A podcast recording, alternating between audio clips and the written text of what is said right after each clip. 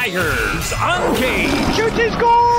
Jesse and Lance talk Tigers and all things WHL with the voice of the Tigers, Bob Ridley. Tigers players, Tigers alumni, and insiders across the WHL. Here's your host, uh, Jesse and Lance. Welcome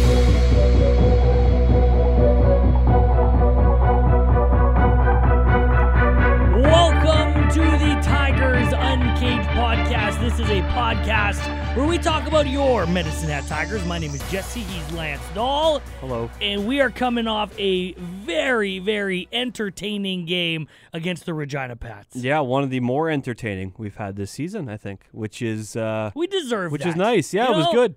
As uh, Tiger fans that were there, probably a quarter of them there for probably Connor Bedard, they were treated. Oh yeah. They were treated to a very interesting, entertaining game. And I'll, I'll speak on this. If the Tigers are going to lose games, I hope they lose like that. Like, at least- you know what I mean? Like putting Yeah. the effort in. And we've seen a lot of games like that. And uh, you know what? The Tigers finally got rewarded. Finally, we get a last second goal in the third. Just kind of brought back uh, memories of past Tiger teams. Yeah, no doubt. No doubt. Where uh, they didn't need just five more minutes this time around. They had just enough time as as Brendan Lee scored late in the third and they win it in a shootout. But uh, yeah, top to bottom, like everyone we- said after the game on, on Tuesday during the post game show that like everyone could have gone home, looked in the mirror and said, I did something to to help this team win today.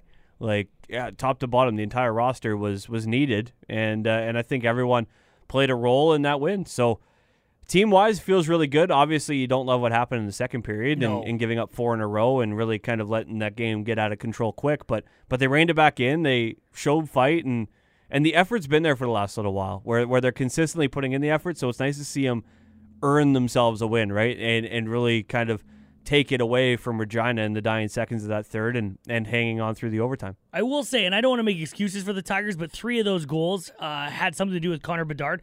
For the most part, they played Connor Bedard very well defensively. Yep.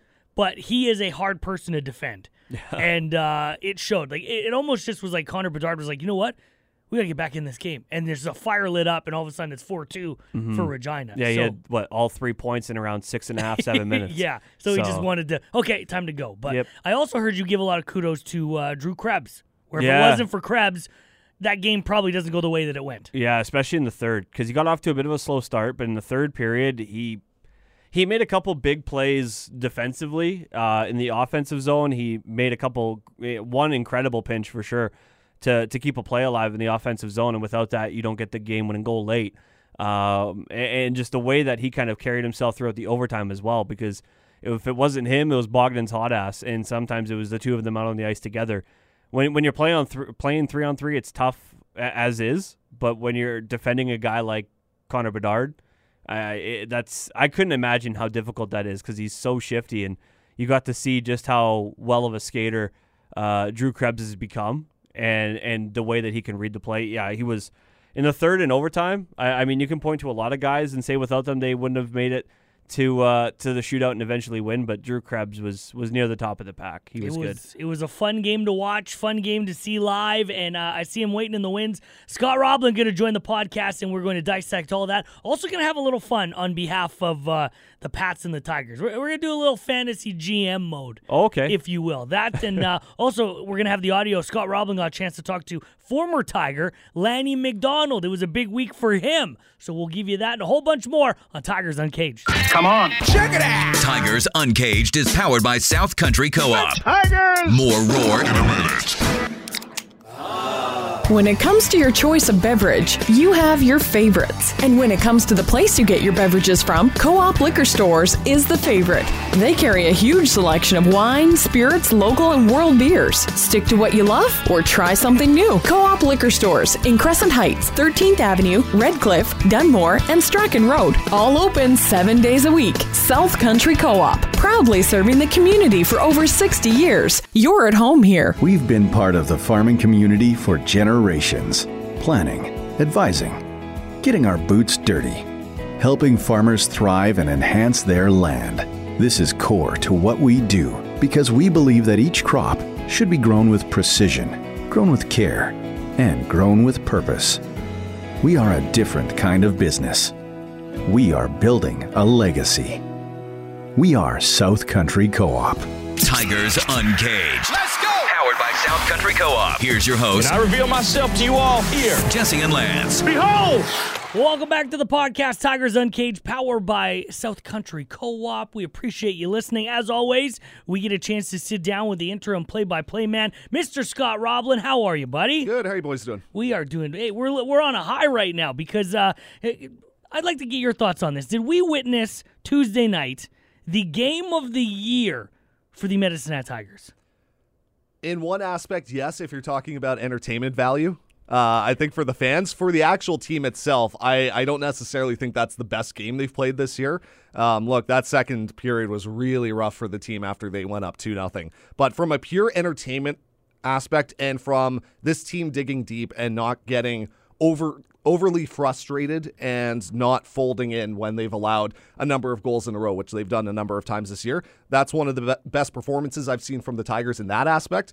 Um, you know, I, I think they've had better full 60 minute efforts than they had back on Tuesday night, but the Medicine Hat Tigers being able to rally, score with 4.9 seconds left, win it in a shootout, a gutsy, gutsy performance. Um, and I think it was one of the the more fun games to watch if you're a fan. Not necessarily for the coaching staff. I'm sure they were uh, pulling their hair out mm-hmm. a little bit on the bench, uh, just the way the game went back and forth. But boy, it was a fun one to call. To answer the best game of the year uh, at Co-op Place early this season, Tigers and Oil Kings, when the Tigers won in a shootout. Mm. That's probably the best game of the year, considering the the level of competition you're playing and it's early in the year trying to make a statement, and we kind of forget about it a little bit. But that was huge at the time. I would also put up their their recent shutout victory Swift. over Swift, yeah, because uh, that's one of the more consistent sixty minute efforts I've seen from the team this year. Yeah, from an effort standpoint, yep. certainly, certainly that was uh, that was big. But uh, it, it's just so interesting to to see how the Tigers found a way to in the third period respond because we went into the room and there's a second intermission. You start to wonder how things are going to go against the Pats after you give up four goals in essentially seven, eight minutes. And uh, and they were able to kind of regroup, which is for the first time something that we, we really saw out of this team uh, after a bad lapse of play. Well, how many times this year have we just seen the same story where even if the Tigers are playing well, they allow two, three, four, five goals just one after another after another, and this team gets down on themselves. And Willie Desjardins has said just as much. This is a team that when things aren't going right, they they start to fold in, mm-hmm. and uh, when things are going well, they they really start to capitalize. And you really saw that shift coming out into the third period. And even to start the third, Regina was still pressuring hard, but the Tigers were a little bit more locked in in their defensive zone and their defensive scheme, and that allowed them to get up ice with confidence.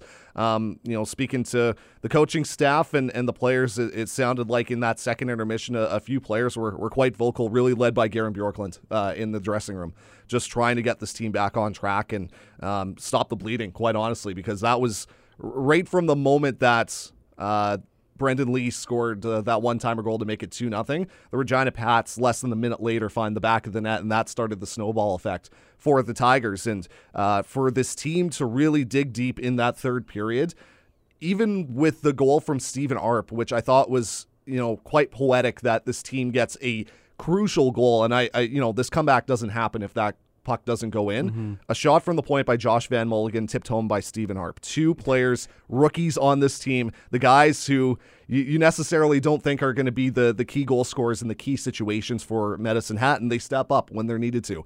And then you get Brendan Lee coming back into the lineup, hard on the puck. He got about three shot attempts off, all blocked. You know, you could see big blocks from Regina, and the Tigers could say, well, we're down to, you know, three, four, five seconds left in the game. You know, where all of our shots are getting blocked. Let's just try and you know get it back to the blue line or whatever. Brendan Lee just kept hammering it, mm-hmm. and finally, with 4.9 seconds left, his shot is able to beat Drew Sim, and we're off to overtime. And even in overtime, the Tigers stuck with it. The Regina Pats had a number of chances. Cole Carrier hitting the post off oh. the rush, um, almost ending it there, and Medicine Hat stuck with it. Mm-hmm. And in the shootout, you know, anything could happen. And you get Andrew Basha just showing off some unbelievable hands in front of the nets. And Logan Barlage, a veteran of this league, picking his spot for uh, the shootout winner. This was uh, a gutsy, gutsy performance from a Tigers team that needed a win like this. They've had a number of wins this year where they've been able to, you know, skate to victory. They've been able to get a shutout victory against Swift Current Broncos. But a game like this, usually a team has once or twice a year where you come back from the brink. You're mm-hmm. pushed to the very edge looks like all hope is gone, and then you're able to tie it up and, and force extra time and come out the victors. The Tigers really haven't had a victory like this this year, and now that we're down to the final 12 games of the the regular season, this is going to go down. I think is one of the biggest moral victories for the Tigers in terms of how they felt leaving the ice. If there's anyone out there who believes that the Tigers are just showing up, taking the L so they can just rebuild for next year, watch the celebration when Barlage scored that shootout goal. You watch the celebration of the entire team at center ice in a gigantic hug. Those boys from the beginning of that game knew they were playing for something. Now they're playing spoiler, and they they're not mad at doing that. They know nope. that they're out. Now they're going to go out, create some moments, play spoiler, and even after that game, the boys that weren't dressed were in that hallway waiting for them to come off the ice. They had a gigantic hug, a gigantic scrum off ice, which is the reason why I missed out getting Lost Arp, Arp. Arp. as the third star because he got lost in the shuffle. But the camaraderie of that team, that was a victory that they desperately needed and wanted. You could look at this point in the season and say there's not really anything the Tigers are playing for. That's inaccurate. They're not playing for a playoff spot but they're playing to A, showcase themselves for next year because there are decisions that are going to be made this offseason mm-hmm. by the mm-hmm. Tigers coaching staff and management team. And not only that, like you said, they are relishing this chance to play spoiler. This is this is what they're playing for here. They're playing to try and upset the balance, trying to pick up some wins, quite honestly, before the end of the season and end it on a high note on what's been overall a very difficult season for the franchise. And trying to take down teams that you come into the game and say, well, the Tigers are going to get blown out here tonight. That's not always the case. You know, Connor Bedard comes in, had a fantastic night, you know, a goal and two assists was came as advertised, but the Medicine Hat Tigers came out on the better end. And necessarily weren't the better team for an entire 65 minutes on Tuesday night, but they still picked up the victory. And I think that's what's going to have to happen. You're going to have some games down the stretch here where the Tigers are going to have to press and dig deep like they did in this game against the Regina Pats. Games where they're going to be outshot, games where they're going to be outplayed, but you know, it goes back to if you can stick in the fight for long enough, special things can happen. And if you're able to find that uh, sense of motivation from a team, um, that goes a big way. Yeah, a lot of guys learning uh, how to play every single night in the Western Hockey League. Like uh, we we talked to Stephen Arp after the game, and and I had noticed over the last little while, probably the last, I want to say almost a month now, after every single home game, win or loss, you can find Stephen Arp uh, by the Zamboni entrance shooting pucks at targets for anywhere from 20 to 30 40 minutes and he's been working on this for a, like a while now and you see the immediate benefit not in the tip goal but in the play away from the puck, and then when he's shooting from distance, like it's little things like that. All of a sudden, he looks a little bit more dangerous, and and it's those types of things where these kids are learning how much effort you got to put in before, during, and after a game, and away from the ice, in order to be successful. And that's what's almost becoming exciting now. Is as you look into next year, three of their defensemen will be 19 years old, right? With with Parsons, uh, Krebs, and Hodass, assuming that he comes back and you're going to have a forward group that's all going to be deeper than 40 games, 45 games for the most part into their Western Hockey League careers now. And next year could be a big jump, really, just just from team development. Well, and experience is just such an interesting thing because you see a player like Stephen Arp get more comfortable at this level. There's there's been nights here where Stephen Arp, you know, is you can tell he's been fighting it and just trying to figure out how to play in this league. And he comes in as an undrafted player, and you know, at the beginning of the year, Willie Desjardins said we're we weren't really sure what we're going to have with him in terms of where he was going to be in the lineup and um, how he was going to be able to you know contribute. Um, and you saw a lot of nights where he was a healthy scratch, but especially down the back stretch here when the Tigers have dealt with so many injuries, they've needed Stephen Arp. It mm-hmm. hasn't been a situation where let's just get the kid some experience. They have needed him to step up, and he has. They've moved him to the wing uh, to play alongside Tyler McKenzie for the most part here, and I think it's been a, a duo that's worked out very well with Brayden Bame on the wing. Uh, and you brought up the the point that I think has been the biggest difference in Stephen Arp's game. He's looked dangerous. Yeah. When he's had the puck on his stick, he's charging towards the net. He's using that huge frame of his down low to get pucks loose and being able to move it back to the point or move it into the slot or just carry it himself. Yep. He's big enough. He has the he's getting stronger. And that's the thing when you take a look at a player like Stephen Arp who's as big as he is, he's only going to get stronger as he progresses in his career. Um, and and I think one of the biggest thing with with Steven as well, um, one of the nicest kids you're going to meet off the ice around this team. I always joke that uh, you know I, I I hope Steven Arp remains a lifelong Tiger because about once every month, every month and a half. You'll have family come to the games and they'll have cookies and treats and stuff on the bus for everyone. And it's just Stephen Arp going out handing out uh, cookies and That's stuff to awesome. everyone on the bus. Um, you talk to him off the ice, he's just such a genuine person. And um, I think he's a guy who's really had a steep learning curve this year. Um, he, you, you know, we talk about experience and you know players like Wiesblatt and Patton and even Andreessen who didn't get a ton of experience last year, but they did get in those games. Stephen Arp doesn't have that. He is a true rookie this year. Um, he he did not play in the development season, so this has been an even steeper learning curve for Stephen Arp, and you're seeing it pay off here. He's having a better net front presence. He's being more aggressive at picking up pucks in the corners, and he's not necessarily a guy who's going to find the score sheet every game. But like you said, Lance, the things away from the puck is becoming quite noticeable. Yep.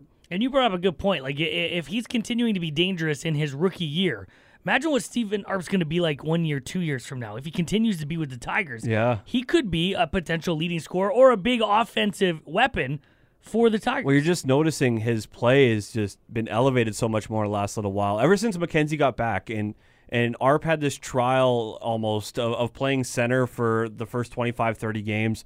And, and as of recently, he's now on the wing, and it's a little less responsibility when you're playing on the wing, obviously. But I think that's helped him understand his role a bit more because he he knows what the centerman is supposed to be doing. So as a winger now, he kind of understands where he should be mm-hmm. to help out plays in both ends of the ice but but he just looks a lot more comfortable. It's it's wild to see, and really, because you're right, Scott. There was a, a couple months ago we we were we saw Stephen Arp centering a fourth line, a- and you think, man, he just didn't have it that night, and, and things just weren't going his way. And you, you notice ever since he starts putting in a little bit more work and he's grinding a little bit harder and, and moves to the wing with a little less responsibility, he becomes this guy that that you can tell doesn't necessarily need things to go his way because he's making them go his way. Yeah. And that's Well, the difference. And and just the body language language at the way he carries the puck now. Mm-hmm. Like it's it's no longer just try and pick up the puck on his stick and clear it out to the zone or move it out to a winger. He's carrying the puck with momentum now. Yep. And that's something necessarily we didn't see early in the year. And that's you know, I attribute that to just inexperience in the league and just trying to Not make a mistake. Not make mistakes. That's exactly right. You know, not try not to be the the guy on the ice who gets blamed for a, a goal against. And I think Stephen Arp has has done a lot better job of of seeing the confidence in himself to either carry the puck across the blue line or if he's going to play dump and chase, be in there and trying to jam it loose. He's he's done an excellent job at that lately. Uh, you mentioned Connor Bedard, and I think there were a lot of Tiger fans that showed up Tuesday night to see the man in action, the man that everyone's been talking about, and uh, he didn't disappoint. One goal, two assists, great night for him. Uh, I want to have a little fun with this. There are little, you know, rumors going on of what what the vibe is in Regina. Who knows if that's true or not? But it got me thinking.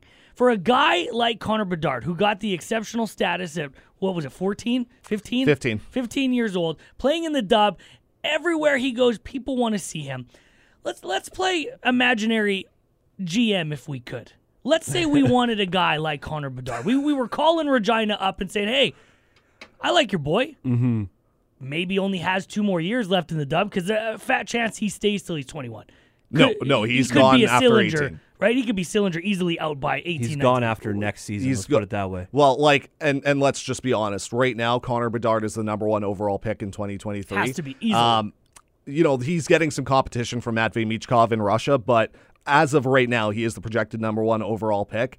Um, you know, I don't think there's anyone in the Western Hockey League that believes Connor Bedard is is going to come back for a 19 year old season. No. Um, so next year's going to be a big one for Regina. So it gets me thinking: if you're Regina, you got to put all your eggs into next year because this is your last shot with Connor Bedard. If you're not confident in your team, what do you think the price would be to get a guy like Connor Bedard? What, what, what, how many first round draft picks are we thinking? Okay, let's let's do an experiment. Jesse, you are the Tigers. I am the Regina Okay. Pats. This Uh, is gi- nice. gi- Yeah. gi- give me a call. Give me the pitch. Uh, let's say. So- oh, no, start it off saying what what what would you what would you like? oh, excuse me, sir. I, I I would like Connor Bedard. Okay, click. You don't even think that they would even uh, accept the call. The only time I think the Regina Pats would entertain a trade for Connor Bedard is maybe at next year's trade deadline if they're so far out of it. We there is a bit of precedent with that. The the one I go back to is in the Ontario Hockey League with John Tavares, uh, another exceptional status player. When he was playing with Oshawa, he got dealt to the London Knights in his 18 year old season before he uh, before he made the NHL at the deadline. Um, I, I you know the the trade package theoretically would probably be one of the biggest in Western Hockey League history. We're talking about multiple first round picks, multiple top prospects, roster players. Um, uh, but I, I truly believe that unless the Pats are in such a dire situation that uh, they it, there's no other option than to trade Connor Bedard, I I'd be highly surprised if they pick up the the phone even for GMs asking if Would Bedard be would interesting. I wish that we had stats like you know jersey sales. Like what, what what's a Connor? Is Connor Bedard has to be the number one selling Regina Pat jersey, but you know Yeah. how Yeah. much is he making for the team? How many people are getting season tickets just for Bedard? That's a huge factor, I guess. For sure. But Yeah. if I'm also Regina and I'm like, listen, I got one year with this kid, and then he's gonna leave. I could win it all, but then I'm in trouble for for the rest of the go. Right. If I could, you know, I could build my next Here- five years. Here's the question though. Let's say you get the, the a trade happens and you get a king's ransom back for Connor Bedard. Do any of those players turn into Connor Bedard? Of course not.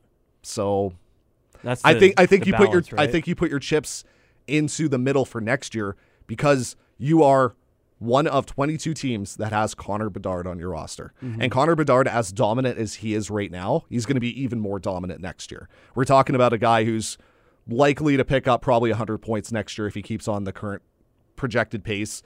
Um, that's even if he goes to the World Junior Camp. Uh, he's a special, special player. Um, you know, if Regina is so far out of it that they feel like there's no other option, I think they do that. But if they have even a, a sniff at a WHL championship next year, I think they, they stick Has- with him until the, the last game that he's a, a Regina Pat. Has he played any postseason games? Like as of right now, I know they're on the cusp of, of a potential playoff spot, but they he hasn't played any playoffs. No, because last year was his first year with the Oh, I guess, Regina Pats, and there there there were no playoffs.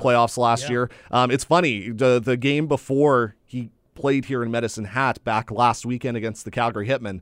Um, it was his not only 100th game in the Western Hockey League, but it came a year to the day that he made his debut with the Regina Pats. Because you forget that last year was so short, and it started so early in the season uh, in in February and and in March of uh, of you know 2020 yeah the the, the 2020 season uh that's you know Connor Bedard is already up to 100 games in his career and uh it, all that and all the buzz has been built over just one season of wearing a Regina Pats jersey it's pretty remarkable yeah, just the the marketing opportunity as well. uh, Like once he gets drafted and he gets drafted from your team, and what that does for the league and your franchise, and keeping him around as as alumni down the road, and and when the Regina Pats inevitably make that mural uh, of players that have worn the jersey in the past, and maybe there's there's like guys like Sam Steele that are on there, and and Connor Bedard will be in that mural as well, right? It's funny. I was, you know, I got the chance to talk to Connor um, before Tuesday's game, and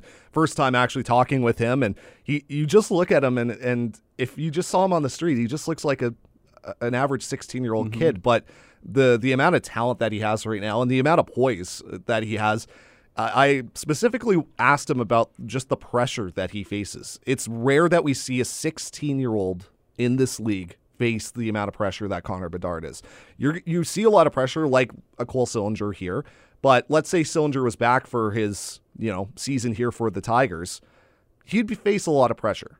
But we're talking about people dubbing Connor Bedard as a generational talent, Connor McDavid esque type player. Yeah. So I asked him about that, and he said he doesn't really listen to a lot of the outside pressure. He, feels he puts more pressure on himself than anybody else there out in the hockey sphere, whether that's NHL teams, whether that's media, whether that's uh, you know fan expectation. He says it, it, at the end of the day, it comes down to me. So I, I think he's a player that wants to play in Regina, wants to make an impact with the Pats. And let's be honest, the Pats next year, if they keep their current trajectory, right now they're fighting for a playoff spot, but you're going to have Matthew Keeper, who's another year older. You're going to have Tanner Howe with a little bit more experience. Boy, he's had an unbelievable season. Stanislav Svozil, if he comes back, he is a Columbus Blue Jackets pick, so we'll see if he turns pro. but we know what they do. Yeah, right. Isn't that the truth? but he uh the the Regina Pats have a number of solid players that are young and if they're able to make moves in the offseason and early next year to surround Connor Bedard with more talent offensively, I guess, at the forward position, there's an opportunity there. It's it's going to be interesting next year, especially out in the East Division, because Moose Jaw, I think, is going to line up to make a run. Yep. Brandon, I yep. think, is going to line up to make a run. Saskatoon. The East Division next year is going to be wild, fellas. It's going to be insane. And still didn't mention Winnipeg. And Winnipeg, yeah. Oh yeah, Winnipeg will be a heavy hitter for a while, especially if Savoie and Geekie come back. But I mean, uh-huh. if you're Regina, you have to because it's a blessing and a curse to have a guy like Connor Bedard, a guy like Sillinger, a guy who's made, like you know is going to get drafted you're anticipating you're not going to get the full run with him. Yeah.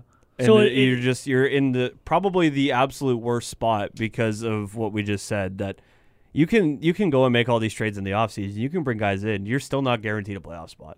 Like you really aren't considering how difficult your games are going to be because you inherently just get more against your division. We were we would expect that you're going to have interconference play come back next season to a more regular Western Hockey League schedule, but you're still going to predominantly play teams in the East Division, and they're all going to be pretty damn good. Yeah, like top to bottom. That's going to be uh, man. That that's tough. It, it, would take a lot of stones to to try and, and move him for, like you said, Jesse, like planning out, you know, more of a sustainable five six year run.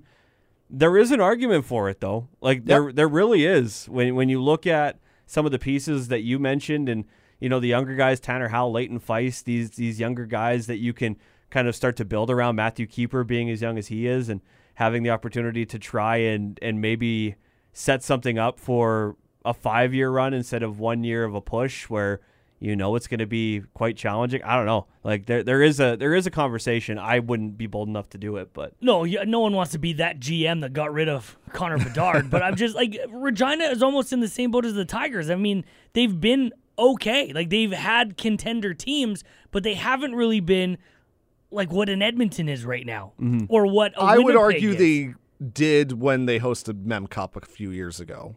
They, they had a team that tried to be. They, they were they in the conversation. Yeah, I would say because they backdoored their way into that very very early in playoffs. If I remember right, they got bounced quite early and then had to sit for a while. So yeah. I mean, they tried to, and I mean, they they had the pieces that were there, and I, mean, it's just it's it's also hard to look, point to a team like Edmonton because they're so different in how they're built, even like compared to other teams of recent memory that try to build up and make runs like Swift Current from not that long ago. Like Swift Current didn't have the team that we see in Edmonton or Winnipeg for that matter. Like it's just not the same. Well, and they had a team that had basically a top line that really powered the the Swift Current Broncos to a Western Hockey League championship. I mean that top line of of Gawdin and Steenbergen and uh, you know Heponiemi, like just unbelievable talent on that roster. Yeah. So and also you know adding a guy like Stuart Skinner doesn't really help or hurt, hurt either, I guess. Yeah. So he's he's having a good year in the AHL, NHL, NHL, yeah. Probably could be a number one goalie for the Oilers, but yeah, I I, I wouldn't have the stones. Would you have the balls to do it? Because I couldn't. I know I'd get a lot of backlash, but I what worries me, and I never even thought about it until you brought up the other teams in the East. I'd have it's going to be a tight leash if we don't have a good start against some of these teams. Right. I may just try. And you'd have to know that you're missing him for a month because World Junior's going to come around, yeah. and you have to assume that he's going to be gone for at least a month. If I have a lot of young talent surrounding me who's not to say that I get rid of a guy who I know I'm losing next year yeah. to get three first round draft picks? At least. At least. On top of probably some other lower round picks. you could be pissed off at me all you want, Regina, but our future looks okay. Yeah. That then you'd have the biggest like five year gamble of your life. The, the right? biggest thing, but a five year gamble over a one, yeah, like a one. You're right. But you're I right. will say the biggest thing for the Pats though, this offseason, they have to load up. Yes. Because yes. I don't think they can go into next season without adding a few more pieces. And look, we don't really know what happens until the puck drops next fall. So I think for the Pats, they have to go in under the assumption that they're going to try and make a run. Now, if they fall back, then it might be a, a little bit tougher, and then you might have a little bit more of that conversation. But I think for right now, having a full year of Connor Bedard, another year older, arguably is going to be the best player in the Western Hockey League next season on a roster that's going to get another year older. I think you have to reward that group, give them an opportunity to try and make a run themselves, and uh, you know as the season goes on, uh, make adjustments. I was just looking; they don't have many decisions for overages. They have four for heading into next season. They have 402s, and uh, I, I couldn't help but but also think that they uh, they they might you know sniff around and look for goaltenders potentially as as some insurance heading into next year with Matthew Keeper being so young. And uh, I know there's a few teams out there that could move goaltenders if at all possible. So uh, I mean they don't have any huge decisions to say the least. So they can you know like you said, Scotty, load up. Uh, I, I wanted to mention this because we were like talking about the the 23 NHL draft class and one guy on Elite Prospects who showed up under other notable prospects, Oren Strom, showed up on that list. And I, I mean, I, I, couldn't help but be a little surprised considering we haven't heard a lot of hoopla uh, about Oren Shtrom yet for that next 2023 draft. But he's clearly in that conversation in what's expected to be a very deep class. Yeah, and I think the biggest thing with Oren, and we've talked about this on broadcast throughout the year, is the potential. Yeah. The guy, when he is playing, he has some special talents of putting the puck in the net.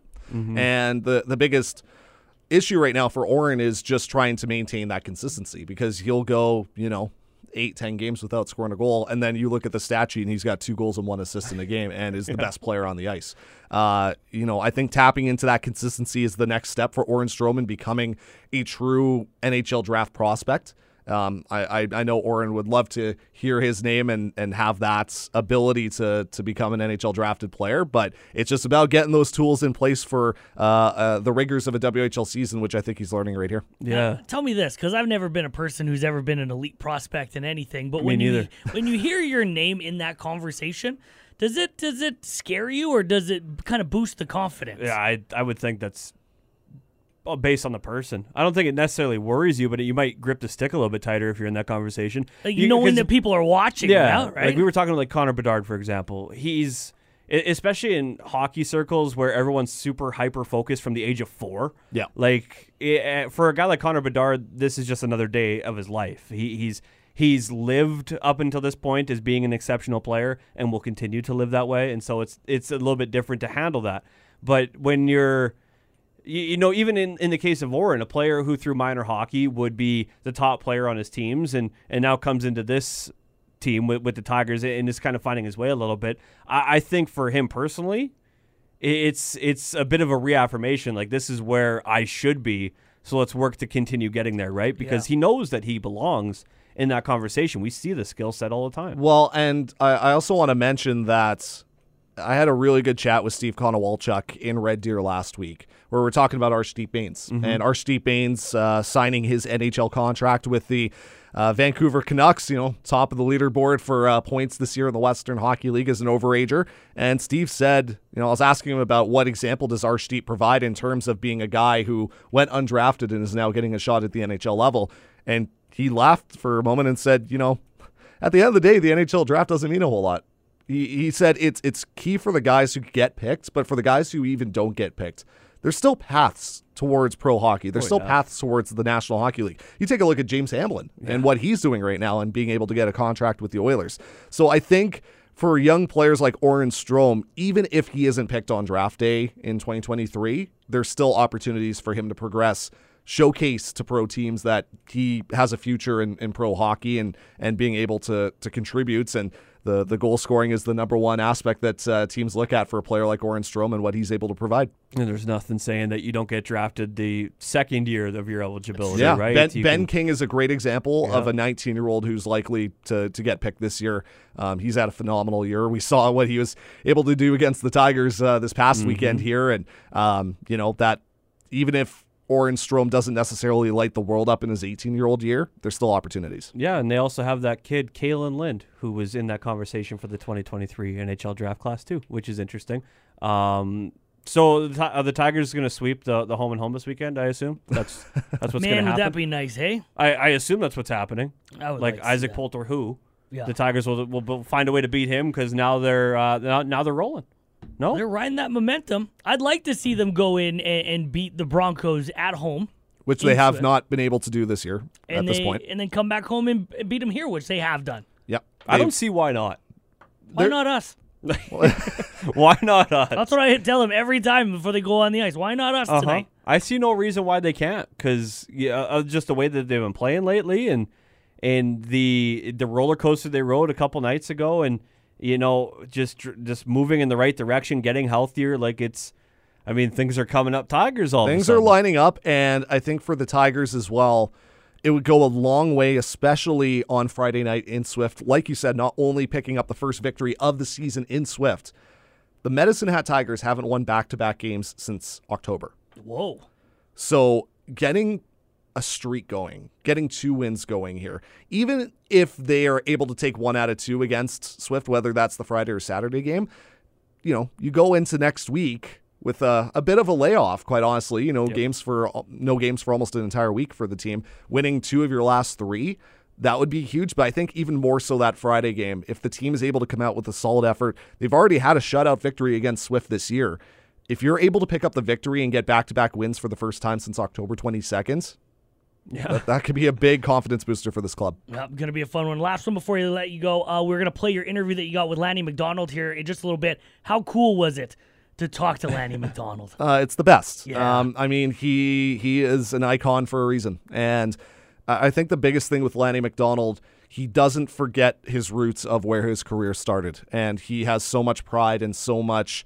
Um, special memories that came out of the city and playing for the Tigers and being one of the first stars here in Medicine Hat during his time and spoke about his experience of re- first time representing Team Canada was with the Medicine Hat Tigers. The team in in 72 went to play in the short-lived World Cup in Colorado Springs and got to face off against the Russians and he said uh, you'll hear in the interview that you know that was an amazing experience. And we lost 12 4, and uh, can't believe we scored four goals in that game. um, the stories, the the legacy, just everything he's done for the game as well, which is really the, the Order of Hockey in Canada award. It's not necessarily just on ice performance, it's promoting the game, inspiring the next generation to, to pick up the sport, what he's done with Hockey Canada, and what he continues to do in his capacity with the Calgary Flames. Um, you know, it's it's been a well deserved honor for Lanny, and could not be more gracious with his time and uh, you know being able to share a couple stories as well.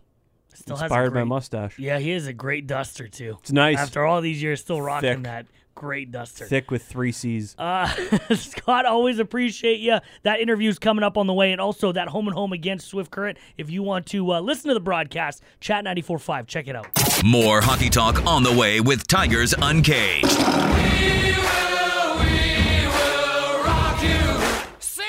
Powered by South Country Co-op. For over 60 years, South Country Co op has been part of our community. Families gathering around the table to talk about their day, share stories, laugh together, and just be there for one another. The meal on the table that brings families together is from South Country Co op. Fresh local ingredients on amazing deals for you every single week. And their app gets you access to their flyer, locations, hours, and more. South Country Co op proudly serving the community for over 60 years. You're at home here. If we asked your car how it felt, it wouldn't respond. It's a car. But if we added some magical pixie dust and then asked, it still wouldn't answer. That only happens in the movies. But if we ask how you felt about having to fill your car, you'd probably say, I wish I got something out of it. Well, co op members earn money on every liter filled at co op gas bars. Fill up today on Strachan Road, 13th Avenue, Maple Avenue, Northlands, Redcliff, Eagle Butte, and Dunmore and Oyen. South Country Co op proudly serving the community for over 60 years. You're at home home here. The talk of Tiger Town. Great moments are born from great opportunity. Tigers Uncaged with Jesse and Lance, powered by South Country Co-op. Well, Lanny, a pretty humbling honor for you this week uh, by Hockey Canada as you've been named uh, to the Order of Hockey in Canada, a class that only a few in this country are able to get. I guess, first off, when you, you got word that you were receiving this honor, what was your reaction? Well, I was actually stunned. I didn't know what to think of it, and to be able to uh, uh, be honored in this way, and also go in with Kim St. Pierre and Guy Lafleur, who I've admired for years and years, uh, and got to play with uh, three different times uh, in the Canada Cup, the Challenge Cup, and then uh, 81 World Championships, and to be on the same team and see how he played and and he had that smile from ear to ear the entire time. Pretty cool. How did you find out? Uh, you know, uh, Tom Renney, uh, who is head of Hockey Canada, called me Uh, he was just getting back from uh, Beijing and uh, the Olympics, and uh, he had called, and I missed his first call. I called him back, and he was already trying to call me again, and uh, so he tells me the news, and I I was like I said before, I, I was stunned. I didn't know what to to think. Uh, I thought it might have been, although I recognized his uh, his voice, I thought maybe it was one of our alumni playing a prank on me. Uh, but no, it was true and so cool. To be one of only a few dozen people to receive this honor in our country, personally, what does this mean to you? Uh, we we owe so much to the game. Uh, we love the game. I'm a huge fan of the game. I go to as many games here in Calgary as possible. But to be able to uh, be a part of Hockey Canada for uh, years and years now, uh, uh, both as general manager, as player, uh, director of player personnel, and then just cheering them on as a as a fan as well. It, it is it is so like I, you can't even describe the words, uh, uh, but uh, when you love the game the way I do uh, and have a passion for, the game and what it means to our young people, because when they play this great game, uh, that sets up friendships, uh, girls or boys, that last a lifetime, regardless of whether they go on to pro or uh, playing uh, senior hockey or uh, just pickup hockey uh, each and every year. For you, what are your most cherished memories on representing Canada wearing the Maple Leaf, whether it was as a player or as an executive? You know, I go all the way back to the Medicine Hat Tigers in the 80, in sorry, in 72, 73, when Medicine Hat Tigers uh, were asked to represent Canada uh, in, I think, I believe it was called the World Cup at that time. And we played in uh, Colorado Springs and in Minnesota, uh, played the Finns, the Czechs, the US, and the Russians. I remember the Russians beat us 12 4. Uh, they they were a fine tuned machine, and the fact that we actually scored four goals on them was uh, pretty cool. And then to go to 76 uh, to be uh, picked on that team was no guarantee I was going to make it. And then I didn't play the first two games and then played uh, the rest of the way in and play on a line with Bob Gainey and Darryl Sittler. And then eventually in overtime with Marcel Dionne and Darryl and and both Marcel and I assisting on uh, the winning goal by uh, Darryl in overtime. Uh, that's my fondest memories. And then I'm going to give you the hat trick. Uh, in 2004, uh, director of player personnel at the World Championships in Czech, uh, Czech Republic and in Prague, and for Canada to win. Uh, oh, what a, what a plane ride home! What a party afterwards, and what a plane ride home. You, brought them up a little bit earlier, but to be inducted and receive this honor with the class of Guy Lafleur and Kim St. Pierre, two giants in Canadian hockey, what does that mean to you? Oh, it means everything. You look at Kim St. Pierre, uh, three world championships, uh, I believe five world championships, two Clarkson Cups. Uh, and the smile on her face uh, when I got to present her, or first of all, phone her, that she was the newest member of the Hockey Hall of Fame two years ago, and then the induction last year. Uh, and uh, what a great supporter of, of Hockey Canada and the game itself. And she couldn't be at the at the, the announcement yesterday because she was out uh, coaching uh, running a, a, hockey school for kids and making sure kids are involved in this great game. And then Guy Lafleur, you catch yourself all the time like he would be flying up the right wing, beating a defenseman, and you you felt like you should stand up and cheer. Oh no, he's on the other side. And he was on that team in 76, and I got to know Guy quite well. Uh, and the perennial smile on his face just from loving the game. It's been a long journey from when you started out your junior career here in Medicine Hat to this honor uh, bestowed to you by Hockey Canada. When, when you look back at the journey to this point, what's the first thing that comes to mind? Just the amount of people, uh, it takes a village.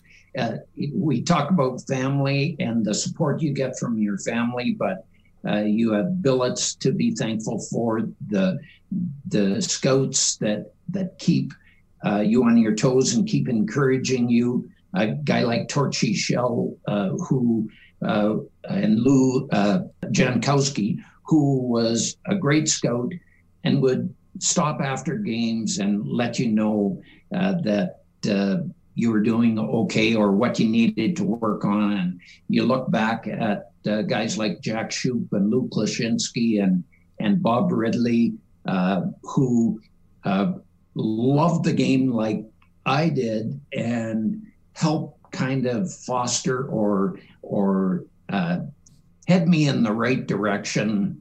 Uh, and all of my family for allowing me to to chase the dreams that I had when my dad, as a young boy, uh, uh, inspired me by playing senior hockey, and uh, he just uh, fostered this great uh, love affair with the, the game and the people in the game. Well, you, Lanny, have given so much to the game as well. Congratulations on a, on a well deserved honor. Well, thank you very much, and go Tigers, go. More Tigers Uncaged in seconds. That's how winning is done. Powered by South Country Co-op. When it comes to washing your ride, the most important thing is water pressure. Without it, dirt, bugs, birds business, and everything else stays on. Thankfully, South Country Co op Extreme Car Wash has the water pressure. State of the art laser touchless car wash from South Country Co op. Four locations Maple Avenue, Northlands, Crescent Heights, and Strachan Road. This is your best wash. This Extreme touchless car wash from South Country Co op. You're at home here. Water pressure. Russia. If we asked your car how it felt, it wouldn't respond. It's a car. But if we added some magical pixie dust and then asked, it still wouldn't answer. That only happens in the movies. But if we ask how you felt about having to fill your car, you'd probably say, I wish I got something out of it. Well, co op members earn money on every liter filled at co op gas bars. Fill up today on Strachan Road, 13th Avenue, Maple Avenue, Northlands, Redcliff, Eagle Butte, and Dunmore and Oyen. South Country Co op proudly serving the community for over 60 years. You're at home here. Jesse and Lance are back with more Tigers Uncaged. Fast and fearless, baby. Here we go. Powered by South Country Co-op. Welcome back to Tigers Uncaged, powered by South Country Co-op. Appreciate you listening. Uh, in all the midst of talking to uh, Scott Roblin, I did want to also give a shout out to our captain.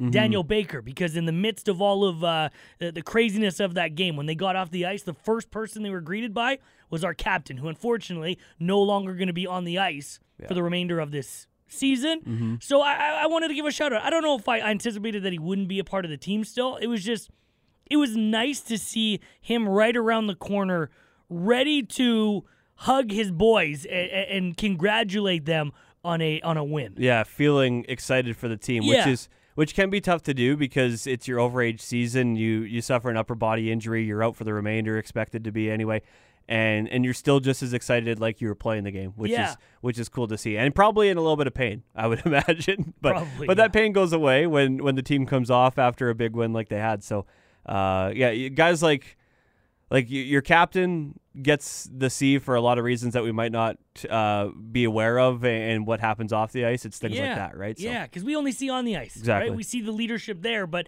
we don't know what goes on behind the scenes. Mm-hmm. Much as we would love to, man.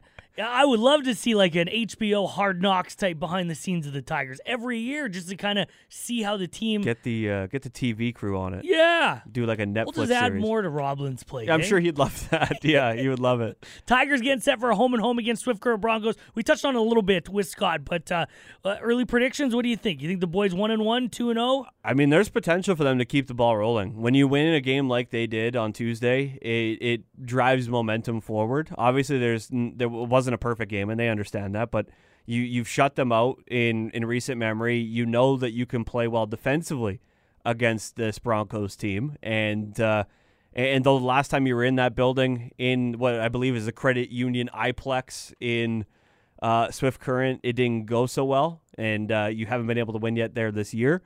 I think there's a potential for a pretty solid weekend if the if the Tigers can, can get off to the to right foot early on, on Friday in Swift. I think you're right. I, I think that Mhm. it's going to have a lot to do with Friday. I, I think that we've seen them play better at home since that 11-1 loss. True. I- I, feel like we've we've seen them play a little bit better at home. They got that momentum. So I, it's going to depend what happens on Friday. I think you're right. And uh, there And how it how it goes, right? Regardless of the result, just how the game plays Yeah, out. yeah. That'll have a big say into into Saturday as well. But. I would like to see them go 2 0. I think we all would. I, th- I think that the Tigers are now playing for some pride.